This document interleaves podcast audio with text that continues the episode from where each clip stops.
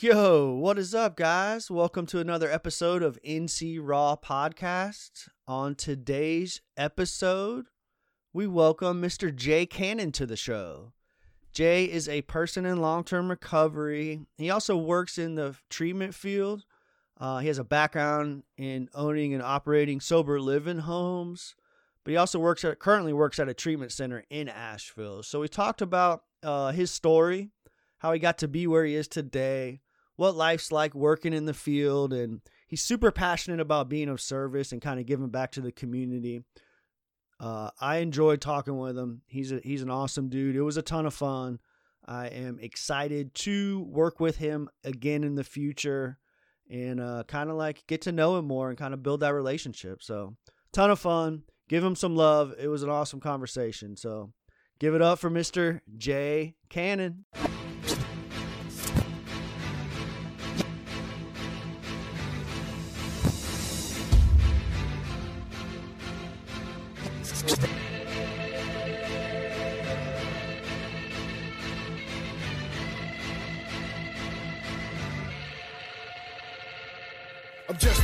Individual, living a miracle, standing indivisible, connected to God and my physical. Essence of my spiritual presence is visible, totally leaving you unaware of my mental subliminal. Used to be a criminal, living so minimal, but things have changed in my life. Is going through different intervals, finding that balance is significantly difficult.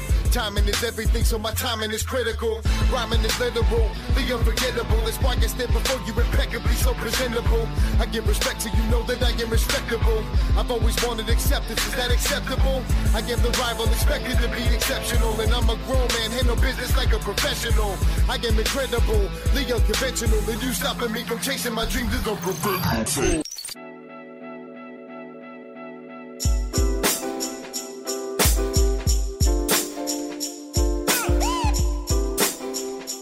The opinions expressed in this podcast are the views of the NCR team and the individuals interviewed.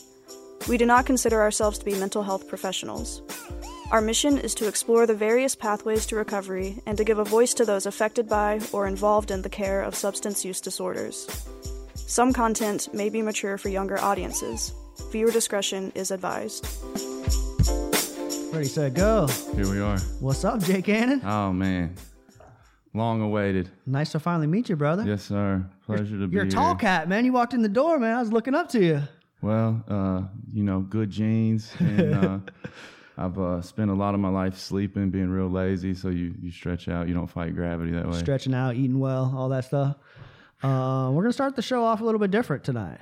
Yes, we wanted to do a uh, moment of silence, and I called and uh, checked with some parents and got some permission.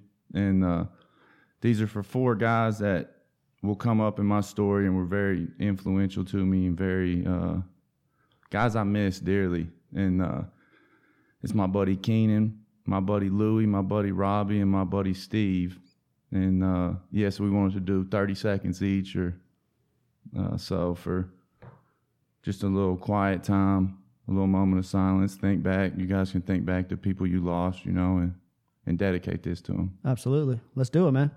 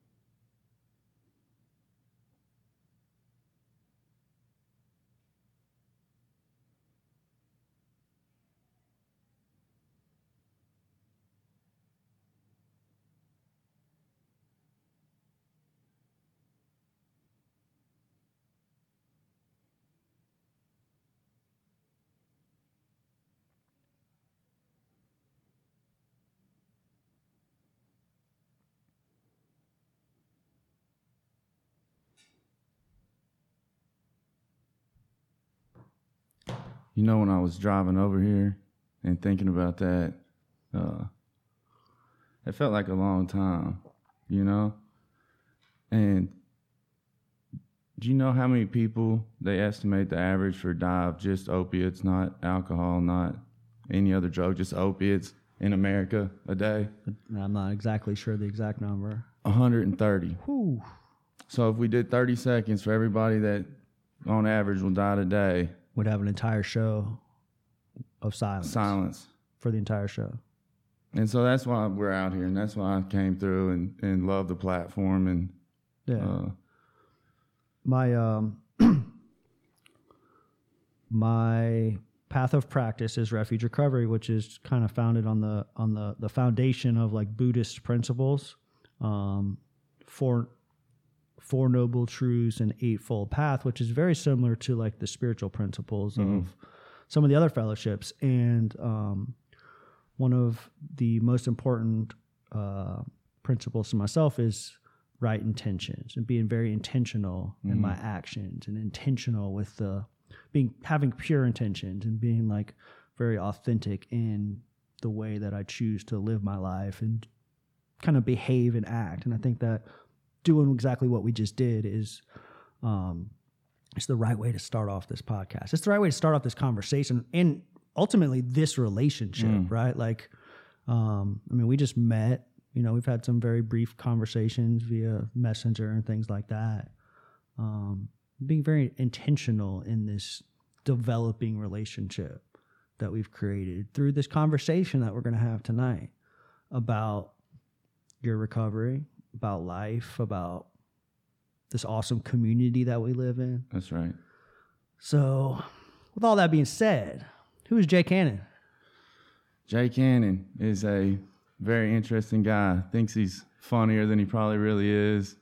Um, and uh, real quick, just to touch on on that is, uh, it's amazing though what we can do. Started off very somber, but just like you said, I mean the power of Facebook and the power of uh, we talked about before the show, communication, and being able to get together and let's see what we can get done. So, yeah, Jay Cannon. Uh, I hope a pretty interesting guy. It's funny, my story probably sounds like a lot of other people's and sounds very foreign to some people. And uh, I'll give you the brief version before we dive Re- in. Real quick, let me just because there are a bunch of people tuning in. Let me just give everybody a heads up that the Wi-Fi is kind of iffy here at the hotel, and so if the video is cutting out, we do we are very aware of that, and we will be uploading a clean, high definition video to our YouTube channel, NC Raw Podcast on YouTube, as soon as the show is over. Um, I'm getting a little like red light on my streaming software, which is showing me that it might. So we're be down at- already. well, not, we'll we're- both it's share still that. it's still up, and they can probably still hear us. The video kind of pixelates a little bit, so Well, that that uh, the video being out's working in my favor. Then, you know? my apologies for interrupting, sir. Carry on. Good man. Uh, and at any time, feel free to dive in if you Yeah. key on something or whatnot. Uh, but um, yeah, the the recap, man, is uh, you know a drug user for a good part of ten years, and um, I look back and I'm still amazed how I got there. Sometime, you know, and uh, great parents, love them to death, mom and dad. If you guys get to listen, hey, and and uh, thank you for helping me all along the way. And um, I started with the little rebellious, wanted to fit in, be one of the cool kids, uh, drinking, smoking, and uh, things like this. And I had a job at at Walgreens, and I was like, man, I'm gonna get fired for smoking weed. Stays in your system too long, and uh, and that's when I was like doing some research, and I, I saw that pills only stayed in your system for a couple days, and uh, that always stuck in my head, and I never really dove into heavy until uh, like senior year. I was going through some things, and and uh, my parents didn't like the way I was living, and I was like, fine, I'll just get out of here. And uh, my parents, being the parents they were, were like, okay, He won't last. see ya. He'll be back. Yeah, and uh, I remember, man, I was sitting in the back of this dude's car, and I had dabbled, man, with uh, hydrocodone and Xanax. Just dabbled, like wasn't a fan of them. Would trade them for weed. You know what I mean? If I had some, but I was sitting in the back of this dude's car, and uh, and this is something. Let's pick this up later, but there's for sure uh, uh, some kind of correlation between being depressed and things like that and, and a drug addiction. And uh, because I had done the drugs before, they had never locked the hooks in like that. And I was sitting in the back of this dude's car, and I remember I got half of a Roxy 30. And I was like, I had the very clear thought in my head of like, Jay, you smoke weed, man. You're not a real druggie. You know what I mean? You're not a pillhead, man. You know better. And I broke that thing down in a little dollar bill, snorted it up the nose, and I felt such a relief from the stress and the pain and the and these my own creations. You know, whether whoever created them, I checked out, and uh, I from that moment on chased that feeling. Um, the void wasn't filled by any means, but the void for a moment was closed off. And yeah, I mean, I chased that up and down. I had periods of what I thought was sobriety when I was white knuckling the pills. Um, and you were doing that be- for any specific reason? Like, to, did you realize that like something was going on and that you needed to stop? Were you ever facing consequences? Great like, question. Okay. Um, or were you I, I for sure knew that I was miserable. I also have always had the ego and the pride and everything. And as a, I never liked the thought of like something getting my schedule for me, something controlling my routine, something putting my head to the table, you know? Mm-hmm. And I mean, man, you do it for long enough and, and, and you know, you're 20, 21, 22, and you're, you're snorting a pill or some coke off a piece of mirror and you see yourself as you do it and you're like i don't know this guy so there were periods where i tried to break free and um, i finally changed location went down to chattanooga where were you? Where were you born and raised? knoxville tennessee Knoxville? go vols great basketball team this year if Not too anybody's far. tuning in Yeah, I have not, but I'm a hoops fan. they're good this year Are they? number one in the country i think I usually start tuning in into February, early March, like, like everybody else. Right. Uh, so yeah, Knoxville, and and I had dropped out of school, and, and by dropped out, I mean flunked out, and was running from every responsibility I had, and so I end up in Chattanooga, and that change of scenery was enough for me to white knuckle it for a little while. And I remember my dad told me he was proud after I'd been down there for a little while. He thinks I'm sober. I'm really getting trashed and everything, but I'm staying off of the pills. Hitting the bars and Oh, hitting the bars. and probably not going to meetings or not. No, really I, I hadn't been in any- introduced yet, Yeah. Uh-huh. which is interesting. Um, yeah, I did not know about any fellowship at this time, I, and and this is why this is important because I I could have possibly gotten cleaner much sooner Mm-hmm. had I had someone had I tuned into this and Yeah. got some resources. Okay. Now let me ask you this: um, something that I'm very active in, involved in, in the kind of um, in specifically in this area, in Western North Carolina, um, at WCU and at SEC, is the collegiate recovery programs. We've started these programs. It's essentially um, a fellowship of students in recovery who we do like peer led support groups throughout the week. We do social events kind of like periodically. Do you think because that's that the issue that we're we're having is like connecting with the younger generation. Right. Connect. There's a ton of people like me in my mid 30s Right. Uh, who are participating and who are showing up on a Right. regular basis. But when I have these conversations at like resource fairs, when I'm um, out on campus talking to uh, classes, there's a lot of resistance. Like, oh no, I'm not a I'm not a drug addict. I don't I'm not I, I don't need recovery. There's a lot of that, and so like I'm struggling to navigate how to create that connection so that they don't end up where, where I ended up. Right. You know what So I mean? don't get dismayed. Let me let me answer that this way. We just had a flu outbreak at Mountain View Recovery, and we got some Tamiflu prescribed. Tamiflu doesn't cure the flu, but maybe it knocks a day off, knocks two days off, weakens the symptoms. You might think, man, we're out here failing this mission. Our attendance is low, nobody's showing up. But if you plant that seed, down the road, it might knock a year off their run. You know what I mean? Yeah, it might get them somewhere they need to be sooner. Yeah. So, do I think that's you're helping people 100%? Whether you can see the the results of that or not. would it would something like that would you have found something like that beneficial? Well, I for sure wasn't buying groceries. So if, they had free pizza night at the collegiate recovery, Uh-huh. I'd have been there, been there. hundred Yeah. percent. Okay, cool. And uh, so yeah, I think um, everything like that, man, it gets the message, and it also teaches the good lesson of you're not in this alone. Mm-hmm. Exactly what we're doing here right now. Yeah. You know what I mean? You're not fighting this alone. There are people. I know you feel like you are because I did. Yeah. I thought I was the only one that woke up every day in agony and hating myself and trying to get away from this and couldn't. Mm-hmm. And that's not the reality. The reality is there's an endless number of people that are feeling those exact same symptoms. Talked about um, depression.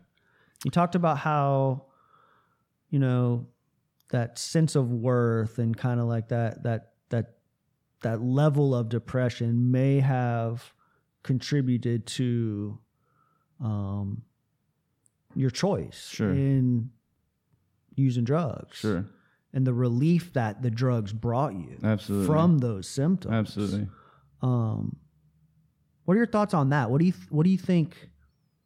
What do you think are some options to overcome those those feelings? Because just like you talked about um, with like addiction and that sense of community, like I think that that's if you can address those thoughts, those emotions in your mind when you feel like you're the only one that's feeling like that, th- that doesn't want to get out of bed. That's the answer to a lot of these problems for these for the younger generation. I think so too, and and that's what we'll get into when we talk about the the resources and the sense of purpose type thing. So if it's two sides of the coin, and you know, I say depression because that's a term that a lot of us can relate with. Um, it's really like that sense of sadness or that lack of fulfillment or things like that, and and so it's something I still in the wintertime I take St. John's wort now to give me a little because I know it's coming. You know what I mean? I mm-hmm. can't get out as much. I can't get the sunshine. I can't do things as much with mm-hmm. people outside. But I heard something really good one time. And this guy described it as this. He said, "You know, happiness is up here, and sadness is down here." And we think, I think, thought that contentment was in between that. Mm-hmm. And so I was always just trying to balance out and end up content. When really, you got to take contentment out of it. Contentment's over here. Contentment is when you're happy, you're content with it. God bless me today. When you're sad, You're also content with it. Mm-hmm. God tested me today. Mm-hmm. And so uh, that's what I had to learn is that me feeling depressed or having the blues or being down in the dumps is a part of my life. It's a part of a lot of people's life. and it still will be for the rest of your life. I hope so because if I if I can't if I can't feel the pain down here, I can't enjoy the happiness up here. Mm-hmm. And that's the beautiful thing. Now, do you want more happy days than sad days? Everybody does. But Absolutely. But sometimes you're going to get challenged. You're going to get tested, and things are going to come up. And that's when you got people to reach out to and say, "Man, I'm having trouble carrying this water today. I, I need some help." And uh, so that's a great question, man. And and I think there are other things. Some people, um, I'm fortunate enough where where a little sunshine and exercise and stuff like that cures it for me. But I mean, there's cases much more severe than that, and that's when you got to seek. Uh, bigger help than I can give you. Uh, but I can help you with the resources. Again, it's it's the communication piece. Yeah. And so I think that's a very real thing. And there is for sure studies, and I wish uh there was this guy, it was with Target Recovery. He was a Suboxone doctor, which was my introduction to MAT, something I was totally against. And um, now I think it's a very good solution for some people. And he spoke to how a, a, lot of patients got on, they broke their leg, they had surgery, they got sent home with a 30 day prescription, and they were depressed post surgery because they couldn't work out, they couldn't go to mm-hmm. work. And there's a very strong correlation between opiates triggering those endorphins and those serotonins that you don't have when you're mm-hmm. depressed, leading to addiction. Mm-hmm. And uh, so, yeah, they go hand in hand. And I'm, I'm glad you stopped me right there. Yeah. Uh, I think you kind of hit on something that that I can totally relate to is kind of like that lack of fulfillment. And like even even so like even if you have fulfillment like achieving your full potential, right? Like I always like I had a job. I always went to work. I made decent money. I, mm-hmm. my, my rent was paid, you know, mm-hmm. like I had the basics covered. Mm-hmm. But I wasn't like achieving my full potential. I Right. You wasn't- hadn't hit the millions that you make now in podcasting. yeah, absolutely. Podcast superstar. No, I had it like, you know, I, as far as like the meaning in my life, that true fulfillment, like I was, it was just like very robotic, going to work every day, going home and getting fucked up. You know, it was just like the cycle Sure. um, because there was no fulfillment Right. there. And like all the things that I was attracted to prior to like use, like sports and playing basketball and things like that, were no longer in my life. So what did I have? I had the bars, you know, I had my group of friends that wanted to party and things like that. And that was it. There was no true fulfillment, even though I enjoyed my job. Um, it was retail management, and I enjoyed it because of this, because of the communication with my customers, with my employees. But that that can only provide so much for you. When you go home, when you leave that environment, the shit's still going on up here, you know. And and I think that uh, there's a lot of things that are a lot of things that are happening these days with like technology specifically and and the attention span's dropping Yeah. and dropping and dropping. but like and so i'm i talk talk to a lot of people on this podcast about like i'm fascinated with like how do we like use it to our advantage to like almost like provide that fulfillment Sure. right like through this type of podcasting or like vlogging or virtual reality and like all kinds of crazy stuff but like how do we um how do we use it to our advantage? Because like at some point in time like i don't know like i might not have a job in the substance of substance abuse field or counseling field because like they might you know artificial intelligence will take that from me almost you know? Like you just we don't know what the next step is and like it, evolution the tech evolution has evolved so rapidly that like i think that there's so many tools um and ways for us to use this technology in a healthy way um I was reading the latest edition of Campus Recovery magazine. Okay. Because they did a like, it was like a national publication. They did a little story on on our podcast. Wow, good for you. But on the on the front page of it, they're talking about using virtual reality to like learn about reality and to learn about treatment and things like that. So like I think that like in these in these conversations like it's it's important to to acknowledge and to like bring up that like you know truly like anything is possible like what when i started this podcast it wasn't because like it was because i was interested in in podcasting and conversations but it was because i wasn't happy with the direction of my that my career was going Mm-hmm. right i was pretty frustrated with school kind of a lot of the, those feelings that i'm talking about like lack of lack of fulfillment lack of meaning in my life to the point where I was thinking about dropping out of college because I wasn't happy with the direction. And so before I did that, took a step back and I was like, Steve, I looked in the mirror. I was like, Steve, what were your dreams before your active use? What were you passionate about? Like, if you could start over and do anything in mm. the world without worrying about the financial implications and the cost of doing it, what would that be? It was this, right? And here we are. The answer was this. Okay, well, what do we got to do to like to provide that? Well, just got to like talk to some people and get some microphones and start there. hmm It's that simple for what- everybody that wants a podcast. that That's all you got to do. Yeah. Dude, I'll tell you, man, I might have said this once or twice. At the end of my run, at the end of my run, I used to sit in my little studio apartment in West Palm Beach, Florida, um, all tore up all night, and I would podcast with my little place PS3 headphones. I would just sit there and talk shit. I would just talk shit about sports and recipes and just ramble on and on and on and on. Like just but that's that was my thing, you know? Yeah. Like so like what is your thing? So okay, hold on. Well, first off, so and that's the that's the thing. Like if we go back to the flu example, the Tamiflu works for this. With recovery and getting clean and sobriety, it's not a one size fits all. Okay, and so your therapy, thank God you found it. You know what I mean? And so I think that, and that's why we got making whole. You know what I mean? That's why we got. I, I took a class down at Green Opportunities. Let's shout them out. Uh, somebody just messaged me right before you showed up when I was waiting for you.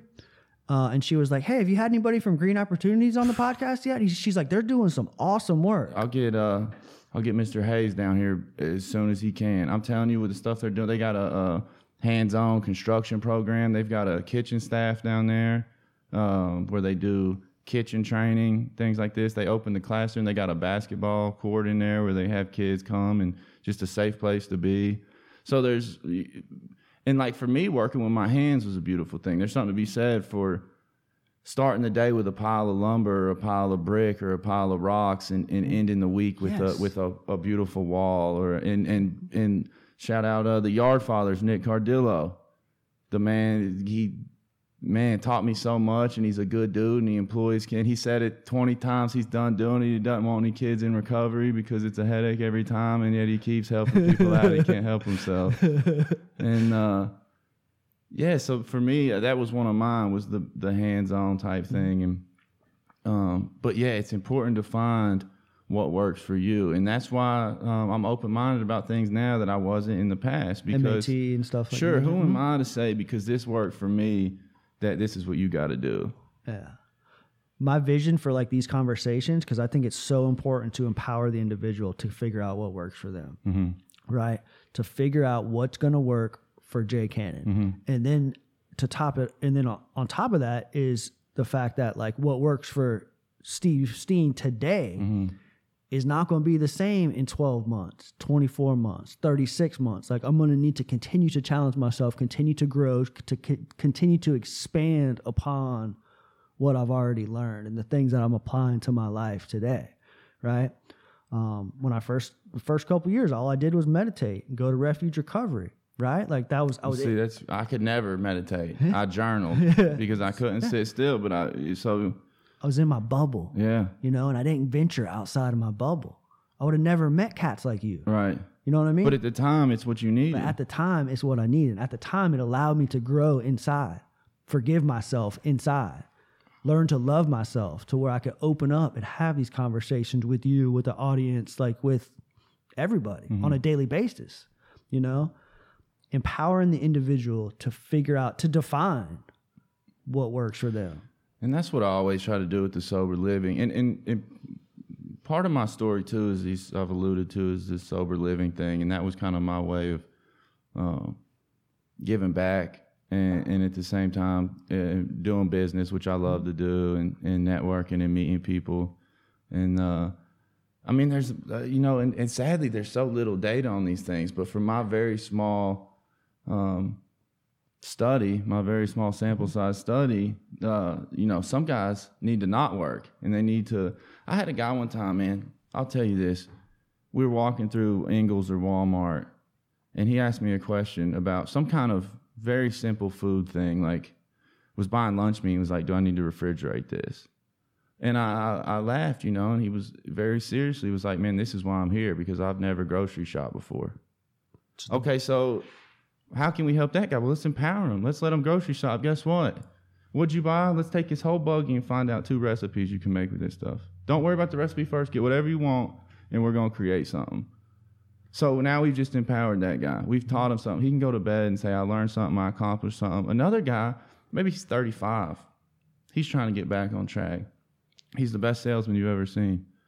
Let's get them a sales job and let's let him get fulfilled that way. And and I always did a goals worksheet when guys came in, and uh, it was sometimes the, gu- the they put goals on there, and, and when they graduated, I'd show them their goal sheet, and they'd be like, "Is that not funny? That was my goals when I came in, and look at what everything's God given me now." And other guys would pursue those things. One guy wanted to pay his credit card off. I sat with him the other day. We got uh, Taco Jalisco in Asheville, and he said, "Man, I've owe four hundred more dollars on my credit cards, and they're paid off." Oh, yeah. Yeah. So just little things like that. But you do need to incentivize the process. And, and you don't want to have ego in my mind uh, if it's if it's detrimental. But you do want to take pride in what you're doing because there's where the fulfillment lies. You need to you need to you need to build something. It's a balancing act, though. Oh, it's a very strong balancing in that. And, and you see guys, let's some guys want to go to the gym, and physical health is huge because physical health you see before you see anything else. Your mental health, it comes back slow. You sometimes miss it because the, the, eye can't even catch it. And spiritual health, can take forever. Physical health you can see quick. So these guys miss the balancing act though, and they're going to the gym and they're killing it and they're meal prepping and they're and they're buying their supplements and they're getting up at six to go to the gym before they got to do chores, and then they bust their elbow Yeah. and they're out of the gym and they relapse Yeah. because they put every egg in that one basket and it worked so well for them and they were so high on cloud nine and that's taken away from them. So you do have to have the balance. Yeah. What um how'd you get from how'd you get from into the sober living industry? How did you get from like a person in in recovery, early recovery to that point in your life where you were like like you, you saw an opportunity, a demand, a need? Was it something So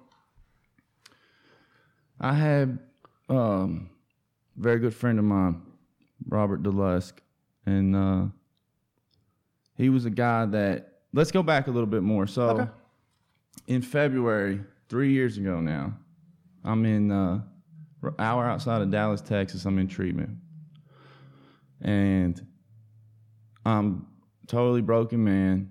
I'm miserable. I'm refusing Suboxone. I'm on the longest detox anyone's ever seen. Like they thought I was insane, but I've been on drugs for so long with so little break that I'm I'm sick as a dog. And they gave us phone time at, at this uh, facility, and I. So I have no one to call, man. Like I'm too embarrassed to talk to my parents. Like, look what I've done. They thought I was doing good. I'm back in this boat. I have no one to talk to. And there's this guy in there named Louie. And we hit it off right off the bat. The guy like basketball, I like basketball. It's February, so there's some good games on. And uh, Lou is I'm I'm using none of my phone time. He's getting in trouble daily for going over his 15 minutes. and I'm like, who is this dude talking to? You know what I mean? And one day he gets this care package. It has all kind of vape juice and beef jerky and snuck some pre-workout in there. And and I'm like, man, how, what is? Why- Where are you getting this? Who are you talking to? Who are you calling? He's like, man, well, I got this huge network in Asheville, and people I've met through uh, recovery programs and people that I've lived in sober homes with, and it's baffling to me, man. And this guy Robbie. I guess he talked about me. Oh, I told him thank. He gave me some stuff out of the care package. I said, "Hey, tell Rob thank you." Rob had sent him the care package. the guy that sent it to him? Yes. Okay. And so with never have meeting this guy, I'm decided I'm gonna go back home to Knoxville, uh, Chattanooga. And Louis comes. He's like, "Yo, Rob wants you to call him." Never met this guy. Never, Never talked, talked to to this guy. him, Sure. nothing. You got all this, but you got plenty of time to call. And this is the guy he was, man. So I call him up. He's like, "Man, uh, Lou tells me you're gonna go back home and do the thing." And he's, I'm like, "Yeah, I think I got it, man. I think I still can get my job back." He's like, "Why would you do that?" And man, I really didn't have an answer. He's like, "How good? How good was your life in the middle of all that? Take the drugs away. Was it worth anything?" And so they helped me get into sober living here in Asheville, and uh, it was real recovery. Shout out real recovery. Um, and and man, it uh, that touched me, man. Like that that, that I wanted what they had, you know. somebody that you never met just picked up the phone and offered you this. And you Just guys that know Robbie, man, yeah. so you you would know this about him. So, uh, I do my thing, man, and I start. My first job was uh cleaning the commodes at Gold's Gym, and I said, you know what? If President Obama comes to Asheville, they're gonna tell him to go use the bathroom Gold's Gym on Patton because Jay Cannon cleans it, and they're the nicest bathrooms in town. Like I, I had so much pride. in Take myself. pride in your work. Yeah. Well, the balancing act, I said, man, I'm the most humble dude. No one else would do this. It's a nice place. And like these kids are all spoiled and no one else would clean these. Well, one day I get the phone call. I had a Hispanic boss. I'd never even met the guy. He's like, no need to come to work Monday. I'm like, oh, a day off. He's like, but you can come get your check Tuesday. Fired me. So I was like, oh man, okay, now I get it. Like that's. You know what I mean? I thought I was humble. Now I've just got fired from the worst job I've ever could think of. and uh, my buddy George, that was at Rio, was like, hey, this dude, uh, this dude Nick wants to give you a job, Yard Fathers. And I worked with him for a long time, man. I learned a ton. But I remember Robbie took me out one time, and we almost got in a fist fight, man. He was doing some construction, uh, like remodeling this lady's house and like changing the toilet out. And we forgot to put the seal down. He's screaming at me. I cried a little bit. I don't think he saw this. thank thank goodness. But at the end of it, he handed me 150 bucks. And I remember he charged the lady 750 and she was like, we couldn't change one little fixture out. And she was like, so is the price different? Hinting it, can you knock some money off because you didn't do this fixture? And he's like, yeah, you know what? I actually had to go to Lowe's uh, to get some supplies, so it's gonna be 50 more dollars. That's the guy he was, man, a hustler. And uh, so I saw, and that stuck with me that like, you can go out and get it on your own.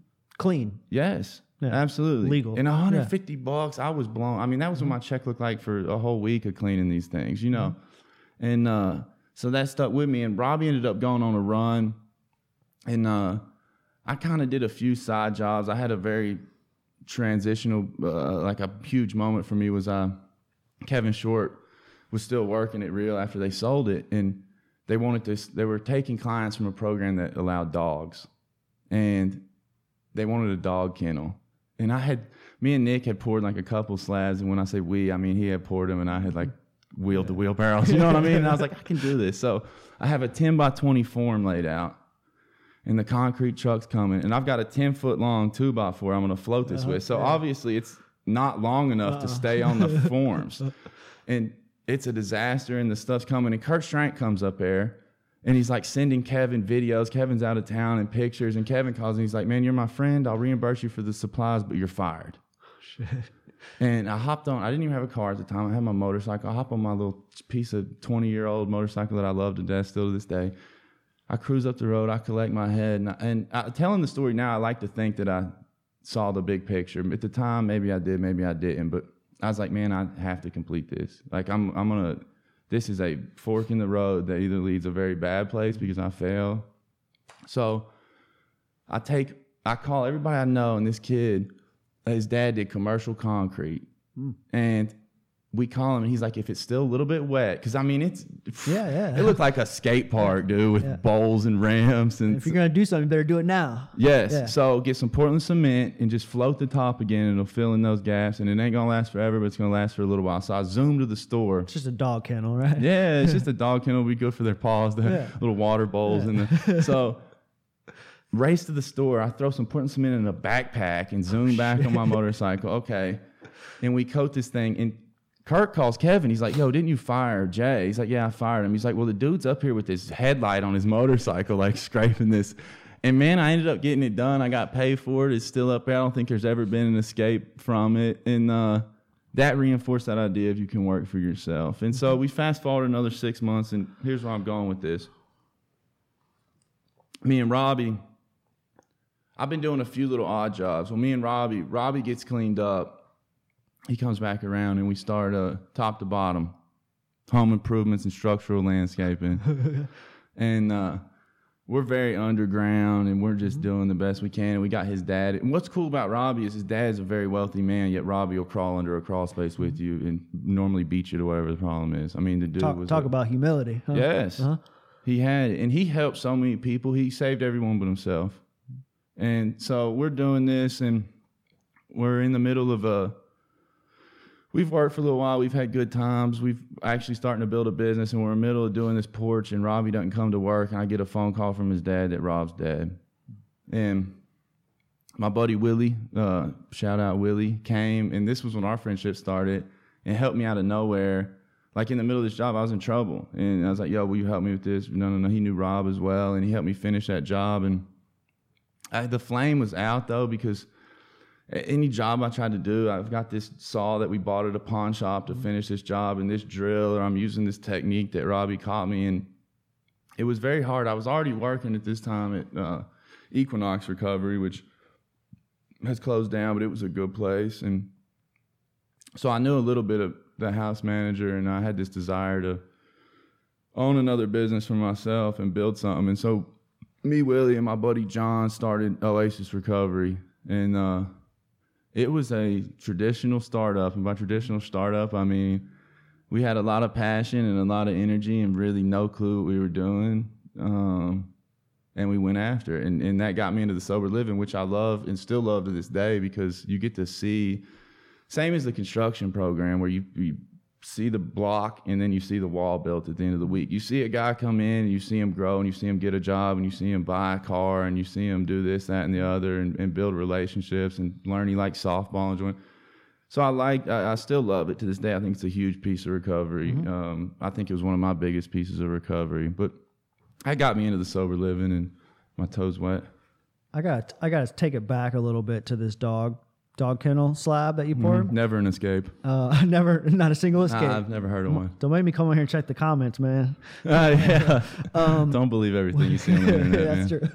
Um, what was it about, like, because that takes like a certain level of like like work ethic and a certain level of like pride in your work, and like, what was it about this time that you were like, I'm gonna finish this job? Was it like not wanting to let your guys down, knowing that you had already lost your job? Like, that's that's a make or break point, like you said. It's a make or break point, and having that that mindset that I'm going to finish this job because I started it, because I made a commitment to to do it. Um, and like so many people, myself included, would have just got on my bike and went home. Mm-hmm. You know what I mean, and not mm-hmm. followed through. And even like, you know, in the past, prior to this point in your life, you might not have done it. Like, what was it about this time that just what you were talking about with the fulfillment is I had got a little bit and I believed in myself again.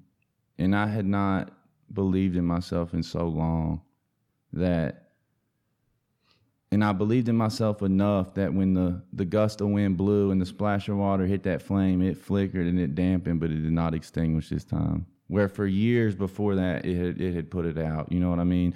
The the couple runs of white knuckling it, something had extinguished it and I wasn't quite beaten yet. And I said exactly what you said. I said, I'm going to complete this. I have to complete this. And, you know, it's funny telling this, man. I hope Kevin hears this and realizes how big that was. Uh, you know, every program that Real offered was great, but but this is was was my keystone that built the whole thing. You know, and uh, yeah, I, you know, when you're a kid, man, you have a very good sense of right and wrong, and yeah. you have a your conscience speaks to you and you see something happening. Well, mine had been so extinguished, and it was finally with this recovery process coming back to where I had a little bit of a spiritual connection. I had done enough spiritual principles where I had a little something more than me guiding the ship. And my hands were still on the wheel and I was still trying to fight it, but I had that conscience, I had that whisper in my ear that was like, yeah, you can do this. And examples would come up of things I had conquered before. And, you know, they say, you know why you don't see dragon slayers walking around? Because they get burnt to a crisp. So if I had failed, would I have would that have ended it or what? I don't know, but thank goodness we don't have to find that out yeah. because yeah, I had I have I believed in myself again for the first time in so long. And my question is why? Why this time? Because of the work that you had previously put in? No, I I think uh, well, I'd say a lot the the two lead up stories, but I think also that it, at this point um I, there wasn't a there wasn't a second. Excuse that. It's all good, man. At this stage in the game, I don't think there was a second chance um, in me. So maybe it was a little bit back against the wall. Uh, maybe it was seeing Robbie do it and, and seeing Nick do it, and these guys that had built things. And in my community, Nick showed up with a 12 foot two by four. You know what I mean? Yeah, like yeah. I had guys in yeah. my corner that you like the, you had the resources. Yes, I had the resources, uh-huh. and I had I had a little cheerleading squad. Mm-hmm. You know what I mean? So three years ago, I had been like, "Oh, here he goes again." You know what I mean? No shocker. Here's the phone call, dude. Yeah. Needs. Uh, he's. I don't know. I don't understand. You know, I'm sure my mom said, "Why am I sending this dude this much money for school books? He don't even go to class." Here's the call again. You yeah. know, and and I've now the now they're like, "I got your back. I can be out there. I can help." We we're calling, uh, uh you know, people's dads and they're believing in us. Like, yeah, go get some Portland cement. You can fix this. You know. So there's that word resources again, and I think you're, I think you're right right on the the head with that, and it makes me think of my buddy uh, Willie.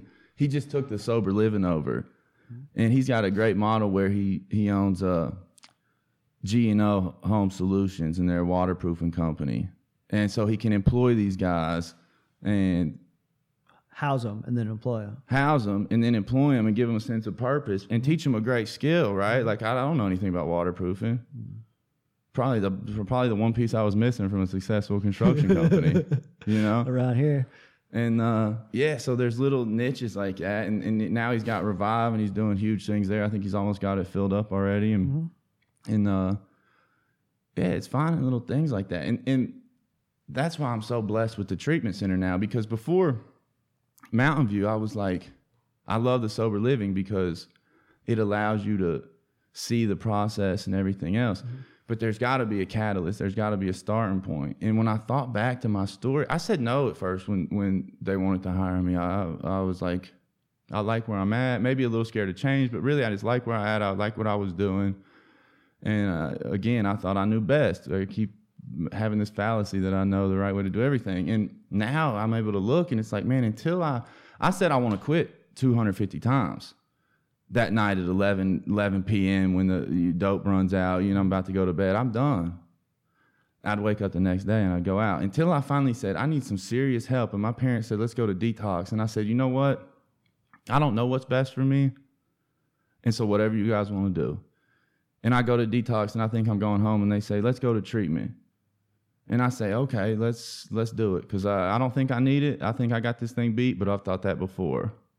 And and you know until I did those things, and see that's a resource at Mountain View. We got an outpatient detox license, so guys, you don't have to go to Atlanta anymore. You don't have to go to Georgia. You can get detox and stay right here. So it's little, it's it's these pieces that keep getting built and things that I'm proud of, and why why love to be able to help, man, and keep looking things like this. And, Let's- Let's take a step back to the um, the sober living, Mm-hmm. and I asked Nick Short this uh, when he was on the on the podcast. Shout out Ridge. shout out Ridge is um, getting into in, entering into this sober living recovery industry.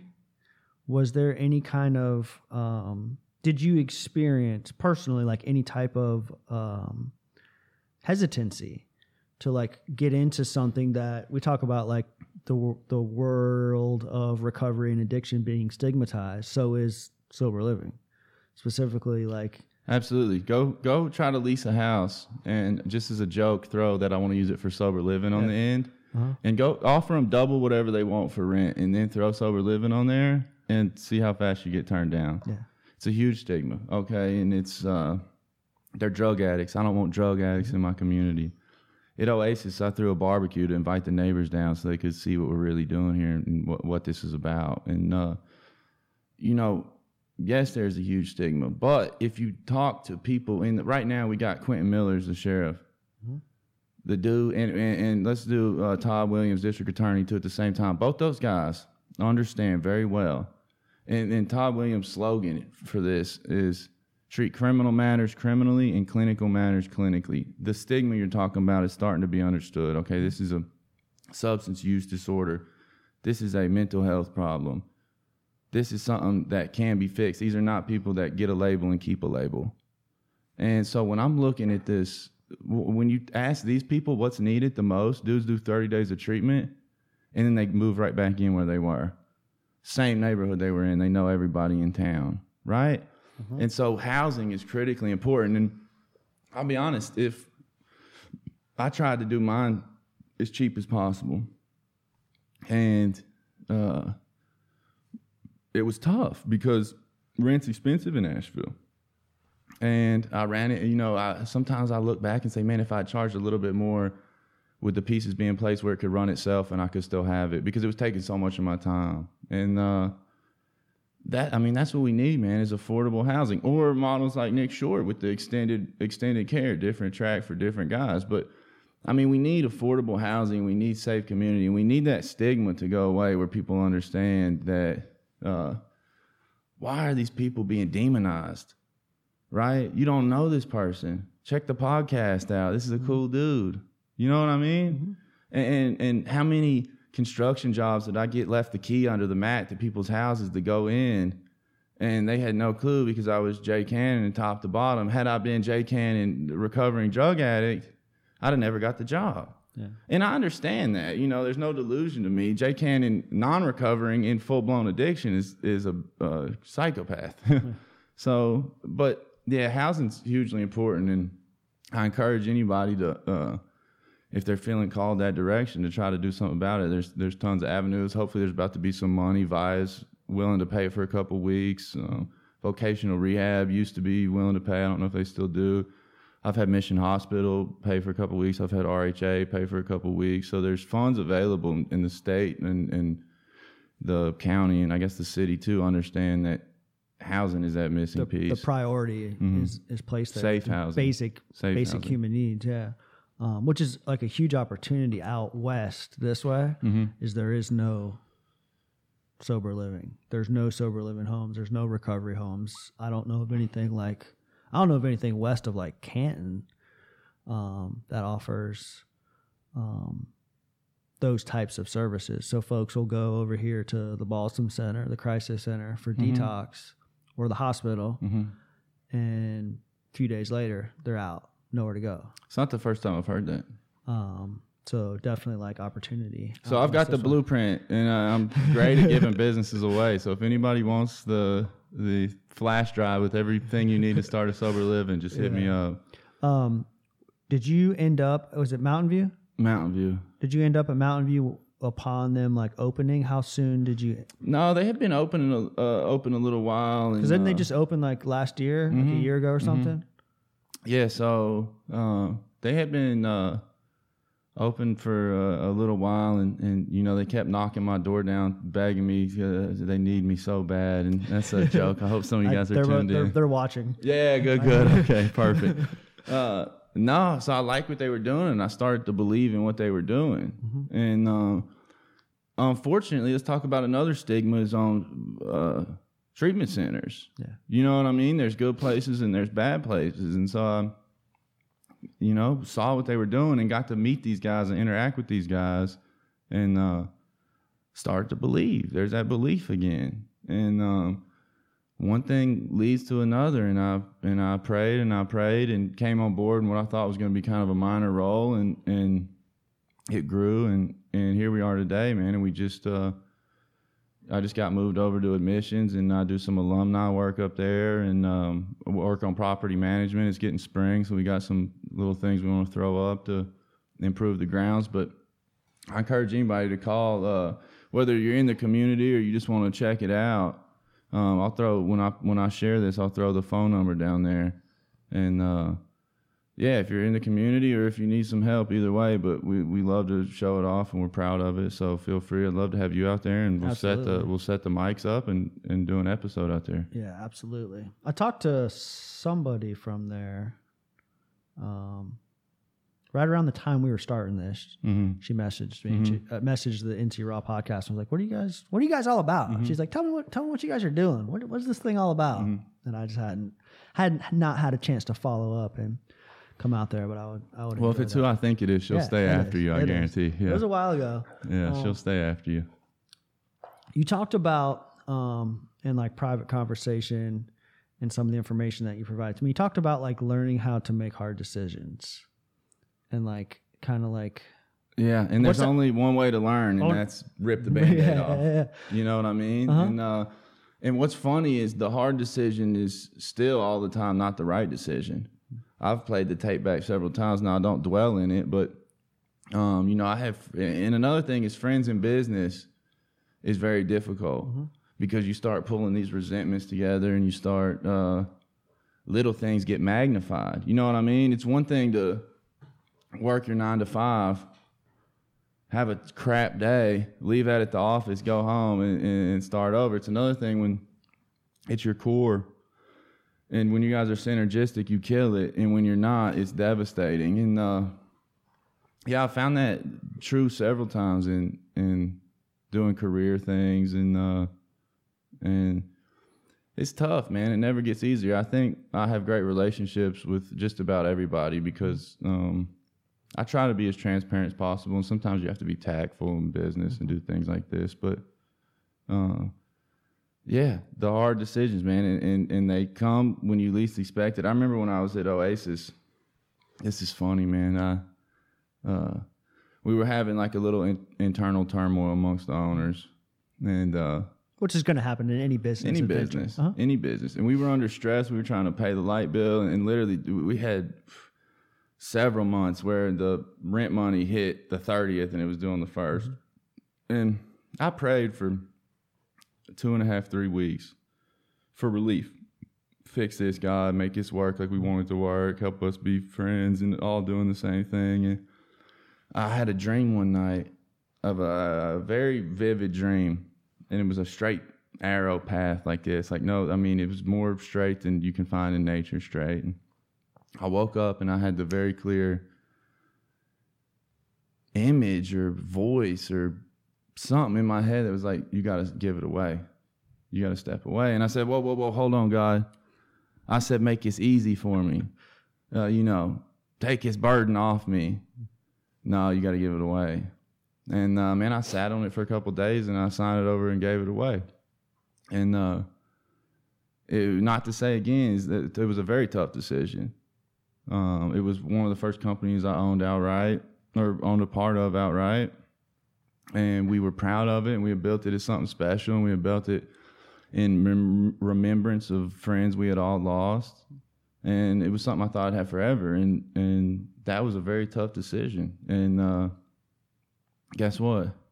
Was it right or was it wrong? I don't know, but it got me where I'm at today, and uh, you know I'm eternally grateful for that. But man, I'll never forget that. Give it away. Hold up, wait a minute. Crazy. You have faith Absolutely. in yourself to make the right decision. You have faith in the guidance that you've been given to make the right decision. So right or wrong, it doesn't necessarily matter. yes. right? You- Once you you live in fear, you live in faith. Shout out uh, Ashley told me that quote, and uh, I stick to it, man, Hell yeah. because uh, you know. And I like to clarify too for people that are immediately turned off when I use the word God. I, I differentiate it like this: religion is being taught about God. You sit in the pew and someone educates you on it. Spirituality is getting to know a God. Okay, so understand that all you have to seek is spirituality. You got to close your head. You got to believe there's something out there and see if you can tie into it. Maybe you can, maybe you can't. For me, I absolutely did. And can I explain what the fourth dimension or what serenity is or any of this? No, I cannot. But I can tell you I've been there. Mm-hmm. You know what I mean? So let's throw that out there. And, and you, you, you know, you say that you do refuge, and I think it's probably we have kind of similar outlooks on that. Where there's something there, we have no clue what it is, Yeah. but My- we keep checking in. Yeah. Keep checking in. My whole my whole um take on like all the whole entire conversation is that like, you know, because of like my past early childhood experiences in the church and stuff like that, I've been kind of like hesitant to like get back involved in it. Um, however, like through my meditation practice and through hours upon hours of this internal reflection and really like looking at my life, um, I've come to a point where like um, there's no doubt that like there's a power greater than myself, right? And the way that I choose to live my life is that like I'm gonna put all that stuff to the side, man. I'm gonna put all that stuff to the side, right? The only thing that I have control over today is like my actions, the way that I live my life. So if I live my life with pure intentions, from a place of kindness, love, compassion, and forgiveness, grati- gratitude, generosity, everything else will fall into place, mm-hmm. man. I'm gonna be the best person that I can be mm-hmm. today, the best person that I can be tomorrow. And I'm gonna be very intentional with my with my actions. I'm gonna think things through before I act and before I respond. And the rest of that stuff will work itself out, man. Like Right. I often feel like, and I, you know, for those that like, for those that are very active in the church and it works for them, dude, I totally support you. I welcome you to this table to have a conversation with me anytime about that. Like, I, I, I have mad respect for you. I have mad respect for anybody that chooses whatever pathway it is.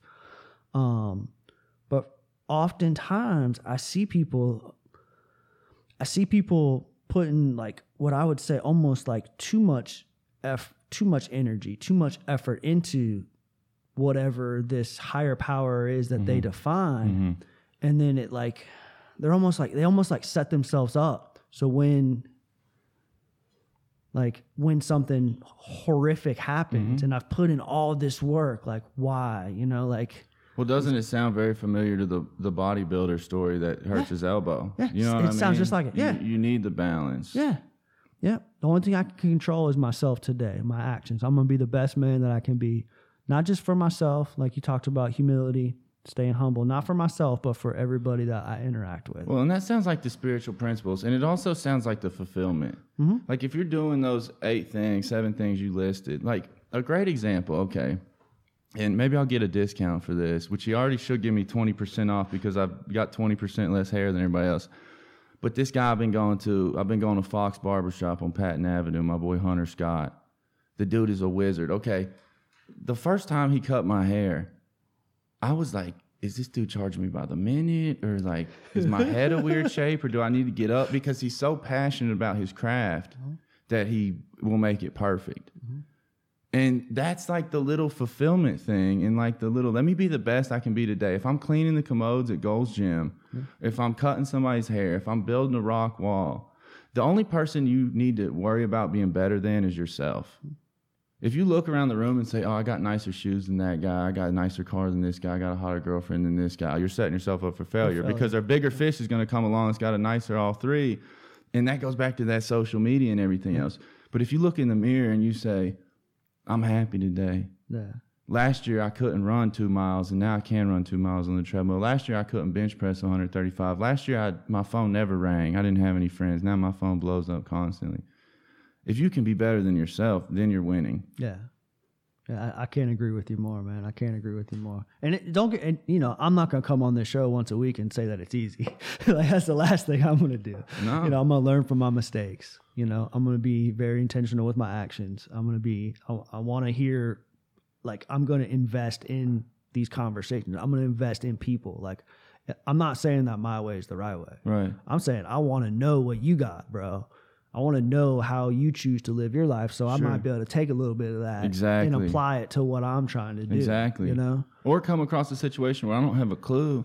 I got a buddy that says, "Man, I got the best message in the world. I don't know how to get it out there." And I say, "I don't know either, but I know a guy that does. His Steve up." Here, let's go. Let's do it together. Yes, You know what I mean? that and, and and that's where the success. And again, it goes back to that communication. Like, are the resources out there to help a whole lot of people? Yes. I had uh, Mrs. Rhodes brought some statistics from Mission Hospital about the number of people that came through there a month, and it was a staggering number for just opiates, and like a third of them were insured. Okay, between the the programs right here, right in Asheville, there's enough beds for those. Thir- it was like 35 people or something crazy that were candidates for uh, treatment, 30 day treatment, and instead they're going to the hospital in an emergency room and they're getting two days of IVs and they're getting kicked back on the street. Are the resources here? Yes, but but people don't know. People don't know who to call. That's the problem. And people think that just because they're not insured or they don't qualify for Medicaid, that they can't get into one of these types of programs. No, there's tons of programs. scholarships There's all ADEX. kinds- We've given out. We got a scholarship right now. We love we love giving out scholarships. There's ways to get into these different types of programs if you show the show the interest and the willingness to yes, to work it. Absolutely. I totally agree, but that is a t- that is a What's the best advertising? If we're talking just from a business standpoint, it's word of mouth. Word of mouth, yeah. if you if if the people that now uh, hit me up and say, man, I, you know this, to, and that's why I talked about Keenan earlier, man, because we came from the same neighborhood, we ran together, we hung out together. Oh, one flap of a butterfly wing, one wave, one blow of the wind, and I could be not here and he could be sitting here. And so that's the man. Now that I can go back and help people that are struggling, and help people that came from my same community, and help people still in Knoxville, it's so amazing. And so if you got a willingness, man, if you call me and I don't know where where to put you, I promise you, just like with the with the podcast message, I can find a place to put you. I can find the person that knows where to put you. Do not think that you cannot get help. It goes. I ran for so long because I said I thought I thought uh, twelve step was a extinct old man's club that they had in the movies. I had no clue, man. Yeah. I had no clue. I thought if I went to the hospital and said I'm a drug addict, I need help, Yeah. that I, I would my life was over. That's not the truth, man. That's not the truth. You're a human being. You got and, and the sad thing is, is man, addicts.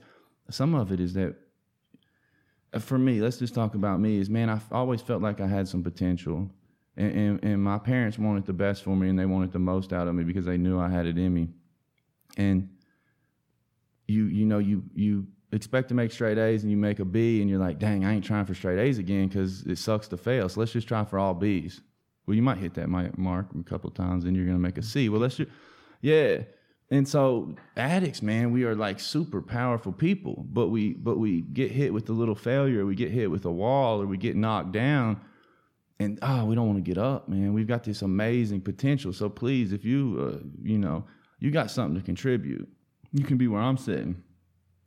The the biggest name in the game, NC Raw podcast. yeah, baby.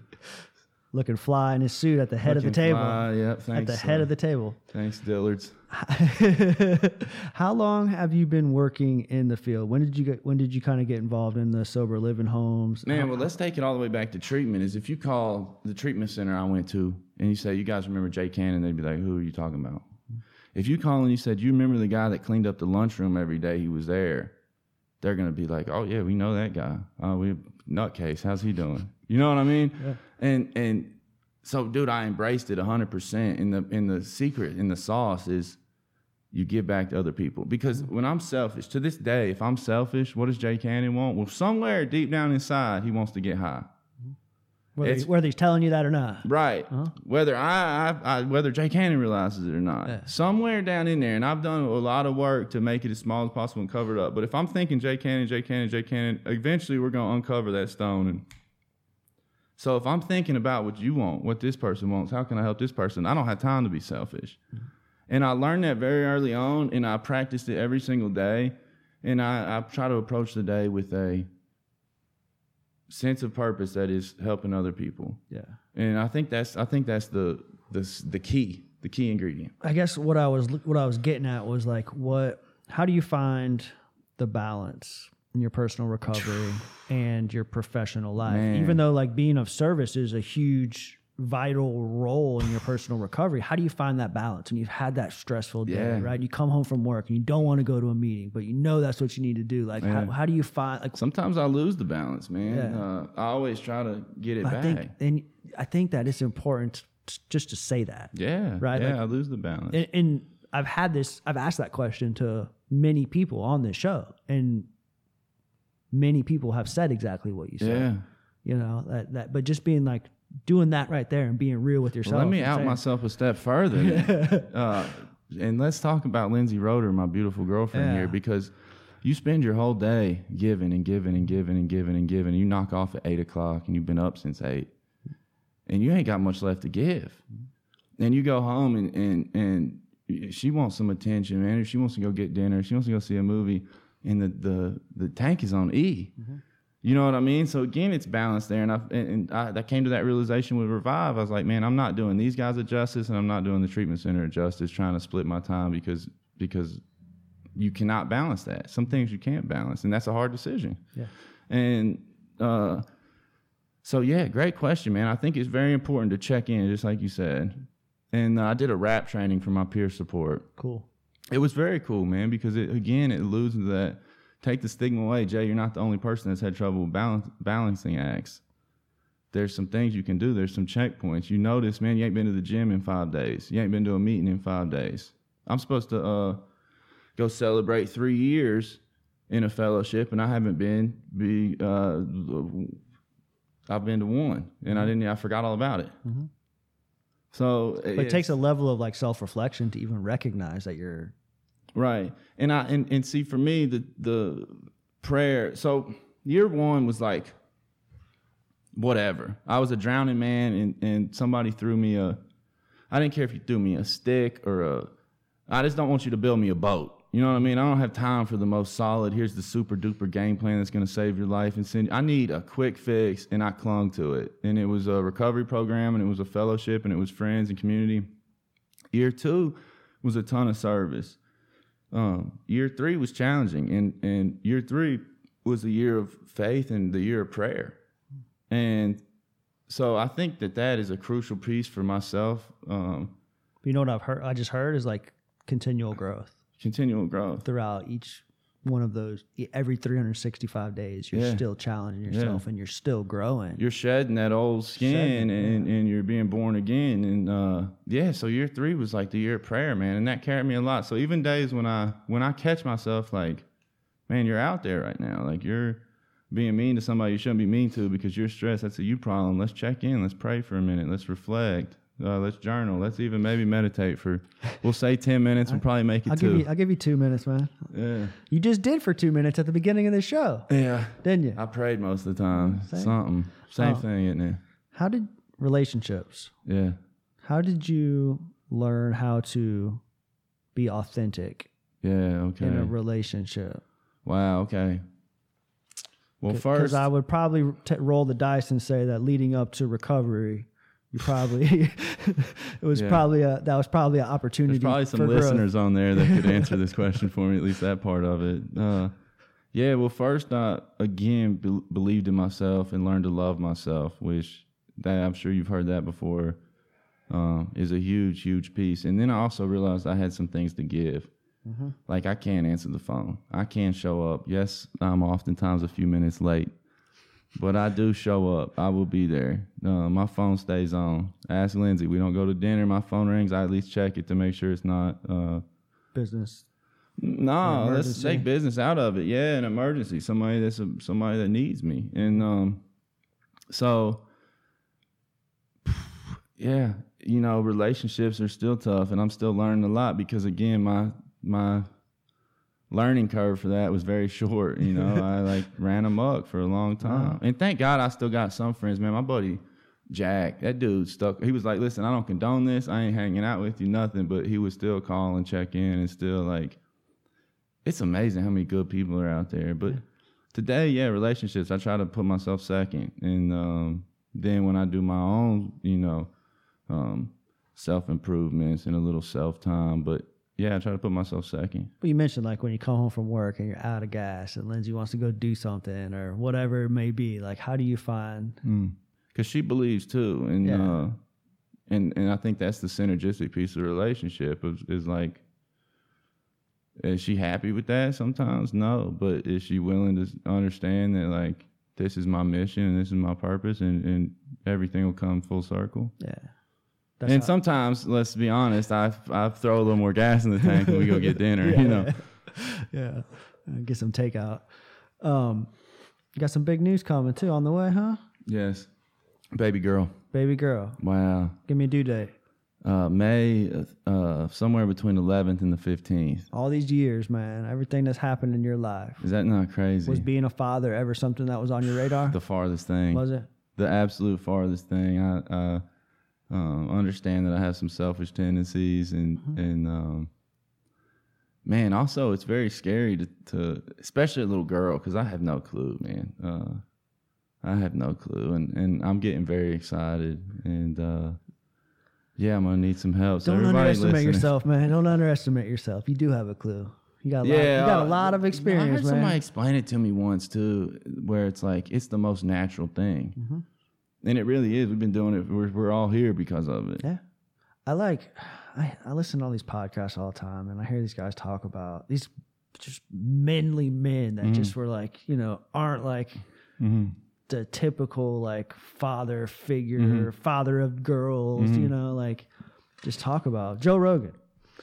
He's got three or four daughters, no boys. And he's just like, there's just something about like, it's like a, a switch that just flips when they're born. That's just this just like heard that. empowering love that just like you do not have control over. Like it's just this love and like watching them, watching them learn, watching them learn how to talk and how to walk and like watching their little like on their face, their little brains kind of like working inside Yeah. and developing. It's just something Some that's of my friends got it's kids. It's ingrained in them. amazing. I'm like, how old's that kid? Six? They're like, no, it's, it's two years old. you know what I mean? Like, are Yeah. Well, like uh, I'm taking this class uh, this semester, intake and assessment, and it's really just all about like um, you're going through the DSM and you're learning the diagnostic criteria. Okay. And so, like the very first couple weeks of class, we were um, discussing like developmental disorders, hmm. and like a lot of the criteria is like you know the kid should be doing this or should be doing that. And i'm like i don't know what the baseline is. Like i don't know how old they're supposed to be when they tie their shoes. Right. i don't know how old they're supposed to be when they're using a fork and silverware. Like i don't know. Like Right. how can i like how can I do this assignment or like do this little case study diagnosis deal if I don't know what the baseline is, you know? So Yeah, it's amazing, man. How I, I was looking at some toys the other day, and there was like this pottery wheel, and they were ages two to five, and I was like, "This, uh, like, I'm to buy this for myself," you know? yeah. yeah. So I'm, uh, man, I'm getting very excited, and, and that's another thing where uh, we've been going to church to build a community there, and we've got our networks and stuff where it takes a village, and and so. I'm recruiting villagers if anybody wants to babysit weekends. Friday nights Yeah. are good. that's cool, man. Well, that that's just something that has to be just like super exciting. Uh, what about like accountability in the relationship, like conversations? Like, Uh, that something that's pretty? Yeah, uh, we go because of time management things. We go. We've just started this to uh, this dude uh, Jim Colvin that my buddy uh, Coop told me about, and uh, he's like an old grandfather type dude. I imagine he doesn't have Facebook and he'll never hear this. Uh, and and dude, he's just a good listener, and, and we we take that one hour a week where we it's on the books. We're not missing that for anything, and we go and we and we talk good, we talk bad, we air some things out, and it's nice to have like a somebody to keep us on task. You know what I mean? We don't chase rabbits, and we don't, and and and he can dig the the essence out of me griping about something or me bragging about something, and he can be like, "So what I'm keying on is this." And I won't realize it. She won't realize it, and, and bring it to the surface. He'll and then shed not, light on the yeah, yeah. So find the root of the thing, and Dude, that's really cool. yeah, it's very. I man, if you're ever struggling, it's amazing what it's. I was so because I was like, dude, if we need if, if we need a therapist, like we're doomed. Yeah. I don't know. I think You know what I, think mean? Now I'm like, does, this dude uh, is great. Yeah, like yeah. I think everybody does, and that they marriage counseling they say is like something that you, every relationship. My my advisor. Can we edit that M word you just said out of this thing? marriage? Yeah, yeah, You're- can we- You're are you, turn are that you avoiding that, man? Are you resistant to that, Can we man? can we dial that down? You're starting a family. She's watching, bro. Yeah, I, I guarantee you she is. Let me switch it I hope over. she ran to some popcorn or something. Let me switch over. Your face that. is turning red. Uh-oh. Uh-oh. No, that no pressure, man. No pressure. I was asking about accountability because, like, um, my girlfriend was on the podcast last Monday for the first time. Fair, fairly new relationship, and um, different pathways, right? So she's very involved in her fellowship. I'm involved in my fellowship, and we've like, um, so far we've done well at like keeping it separate Mm. with an open line of communication, right? So like she's doing her thing, she's doing what works for her Yeah, that's crucial, man. and I'm doing what works for me. Mm-hmm. And we're keeping it very separate, but very open, a very open dialog Mm-hmm. And so, like, you know, essentially, like refuge recovery, meditation, daily meditation practice, meaning I sit every day for 20 minutes, right? Whether I go to a meeting or not, I'm sitting. And um, some yoga. I started doing like some Good, yoga. Yeah. a few months ago. And, uh, you know, sometime around the holidays, you know, I mean, we had been dating since a little bit before Thanksgiving, so it's a new relationship. And somewhere around the holidays, she said this on the show last week. I'll say it again, but somewhere around the holidays, uh, she turns and looks at me and she's like, "You know what?" She's like, "I have never seen you meditate or do yoga." She's like, "What are you doing?" Like, cause you know, and and, and she hasn't. You know, she hasn't because like circumstances. She has she does have a son that's kind of like energetic, so I'm not going to be like meditating when they're around. Right. But like, it was a more of an accountability thing. Like, hey, this is what you wow, yeah. this is what you're supposed to be doing, but I don't see you doing it. So like, is everything good?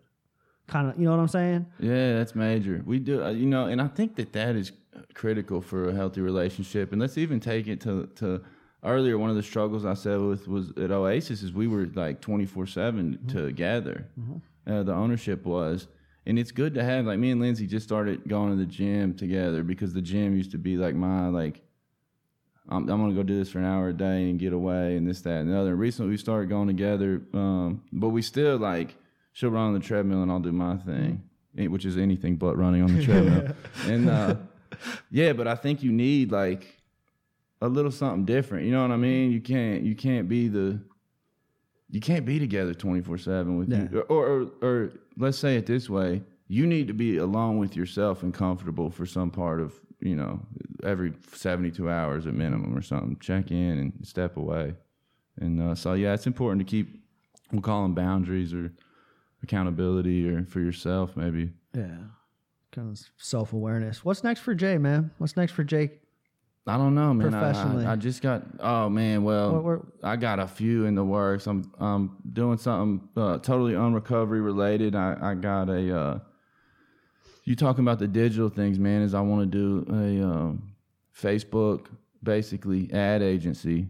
I would call it. I, I fell in love with this when I owned the sober living. How advanced the Facebook is, and how powerful it is, and how cheap it is per dollar. And saw a niche, so I've got a couple. Um, couple people that want to uh, let me run their Facebook. I waited till I got Revive off the table, and so I've been I've been starting that up, and I think that could be great because it would allow me to work kind of remotely for a lot of things and have time with the kid, have time with Lindsay, have time to go home and visit the folks, and uh, I, I I've thought very seriously about like a mentoring thing. Um, I don't like uh, something beyond a sponsor, beyond a sober coach, where the the rough outline for it is is you don't pay until after three months, and so I give you three months one on one of um, a recovery is a piece of it, but um, you know let's let's do exactly what you talked about. What are your goals? What are your ambitions? What are you good at? What do you love to do? If you weren't here, what would you be doing? What did you want to do before you got here?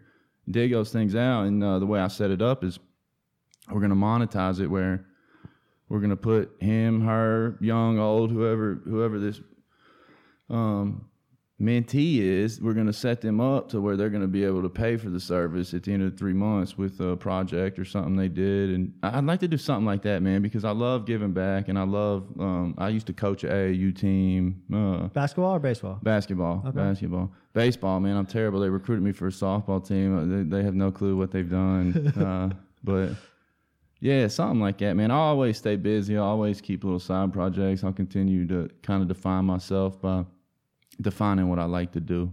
Y'all gonna settle for one child, or you gonna start a family? Ah, man, I, I still want a boy, but for right now, I think we're gonna have our hands full with one. Uh, but uh, you know, Lindsay, whatever you want, baby. Smart man. All right, bro. Well, you got any closing words, man? I think we'll wrap this baby up so you can get home at a reasonable hour. It's about, yeah, it's man. about I just want to uh, tell you thank you and, and how grateful I am, man, and how I support this 100%. And uh, if there's anything I can ever do for you, you, you make sure you call, man. And, and you know, seriously, whatever uh, you need help, you want me to spread the word, you want me to send you a list of people I would reach out to for interviews, uh, you want help setting up one day, like I'm with it, man. I think yeah. this is a great platform. Hell yeah, dude. I'm happy to have you back anytime, man. Do some other stuff, maybe out out Nashville. I, I, I have a feeling that like uh, I told you this a few, little bit ago, but I think the show is going to end up in Asheville. Yeah. I just do bigger audience. Yeah. You know, I started off when I started off here.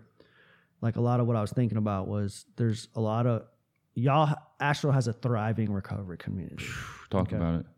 booming. Out here, not so much. It's so rural, right? There's all these little small town neighboring communities. So there's a lot of like little pockets of people, little pockets of communities that are doing some solid work, but Yeah. they're they're they're small. So, what do you need to get to Asheville? Real quick, let's challenge the community. You need a location. I need a location, man. I need a location that has with just essentially like an office, a small office with um, electricity and access to high speed Wi-Fi. Boom. Okay, so there's the challenge. Let's see how many how many people really got Jay Cannon's back. Is that's what we need? That's An all we need, office man. with a place we can do it remote the first And couple times, not a long term commitment, and test it out. Hopefully secure. Like I'd like to get to a point because right now I'm tearing down. Y'all can't see it on the camera, but there's a lot of equipment like out here. Something that I could like secure, lock the lock it up where I don't have to set up and tear down. Something that I could get to and do. Last week I did three podcasts. You know what I mean? Because You I got to set up every time and every tear time, them down. tear it down every time. And so like get to a point where like, hey man, somebody hits me up. I'm like, hey, let's go do a podcast. We can go turn the lights on and do it. yeah. You know what I mean? So there's the challenge right there. I think we can pull it off. Let's see what the community's got for us. You're a badass, my friend. Thank you, sir. I it was a pleasure to meet you. Uh, Hang on, my headset cut out. What'd you say about it was you are a badass, my friend. You heard that? It- you are a badass. no, it was a pleasure to meet you, dude. I appreciate you coming over, man. Uh, I do look forward to. oh, here I got a gift for you, real Oh, quick. what you got, man? What you got? This is Castagna olive oil soap. This comes Oh. from the village of Castagna in Greece. okay. from the farms that the, that the, the village that my grandfather comes from. dude. And uh, yeah, I'm really 45 years old. I, I use this this morning. I look like I'm only 42 years old.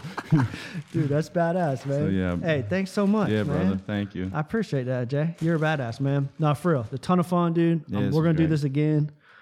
Lock that in. We will do this again. So thank you guys for tuning in to NC Thank you. Raw. Y'all have a wonderful evening. We'll catch y'all next actually special episode Sunday. Wow, special episode. We're gonna be uh we're gonna be over in Asheville um Sunday afternoon with Lauren Garvey. Shout out. Um I don't know the address. The Agape Homes, the new recovery home that Lauren's working at and We stuff. can find it. So we're gonna be out there Sunday. So we got two shows coming up, Sunday and Monday next week. Um, both shows live from Asheville. We're gonna be in Asheville. So thank y'all for tuning into NC Raw. Subscribe to our website by visiting www.ncraw.life. Drop your email address in the little subscription bar. That way, every time we upload a new podcast, it will be emailed directly to your inbox prior to being released to social media. Follow us on Instagram, Twitter, Facebook. Facebook at WNC Raw. Y'all have a good night. Peace out.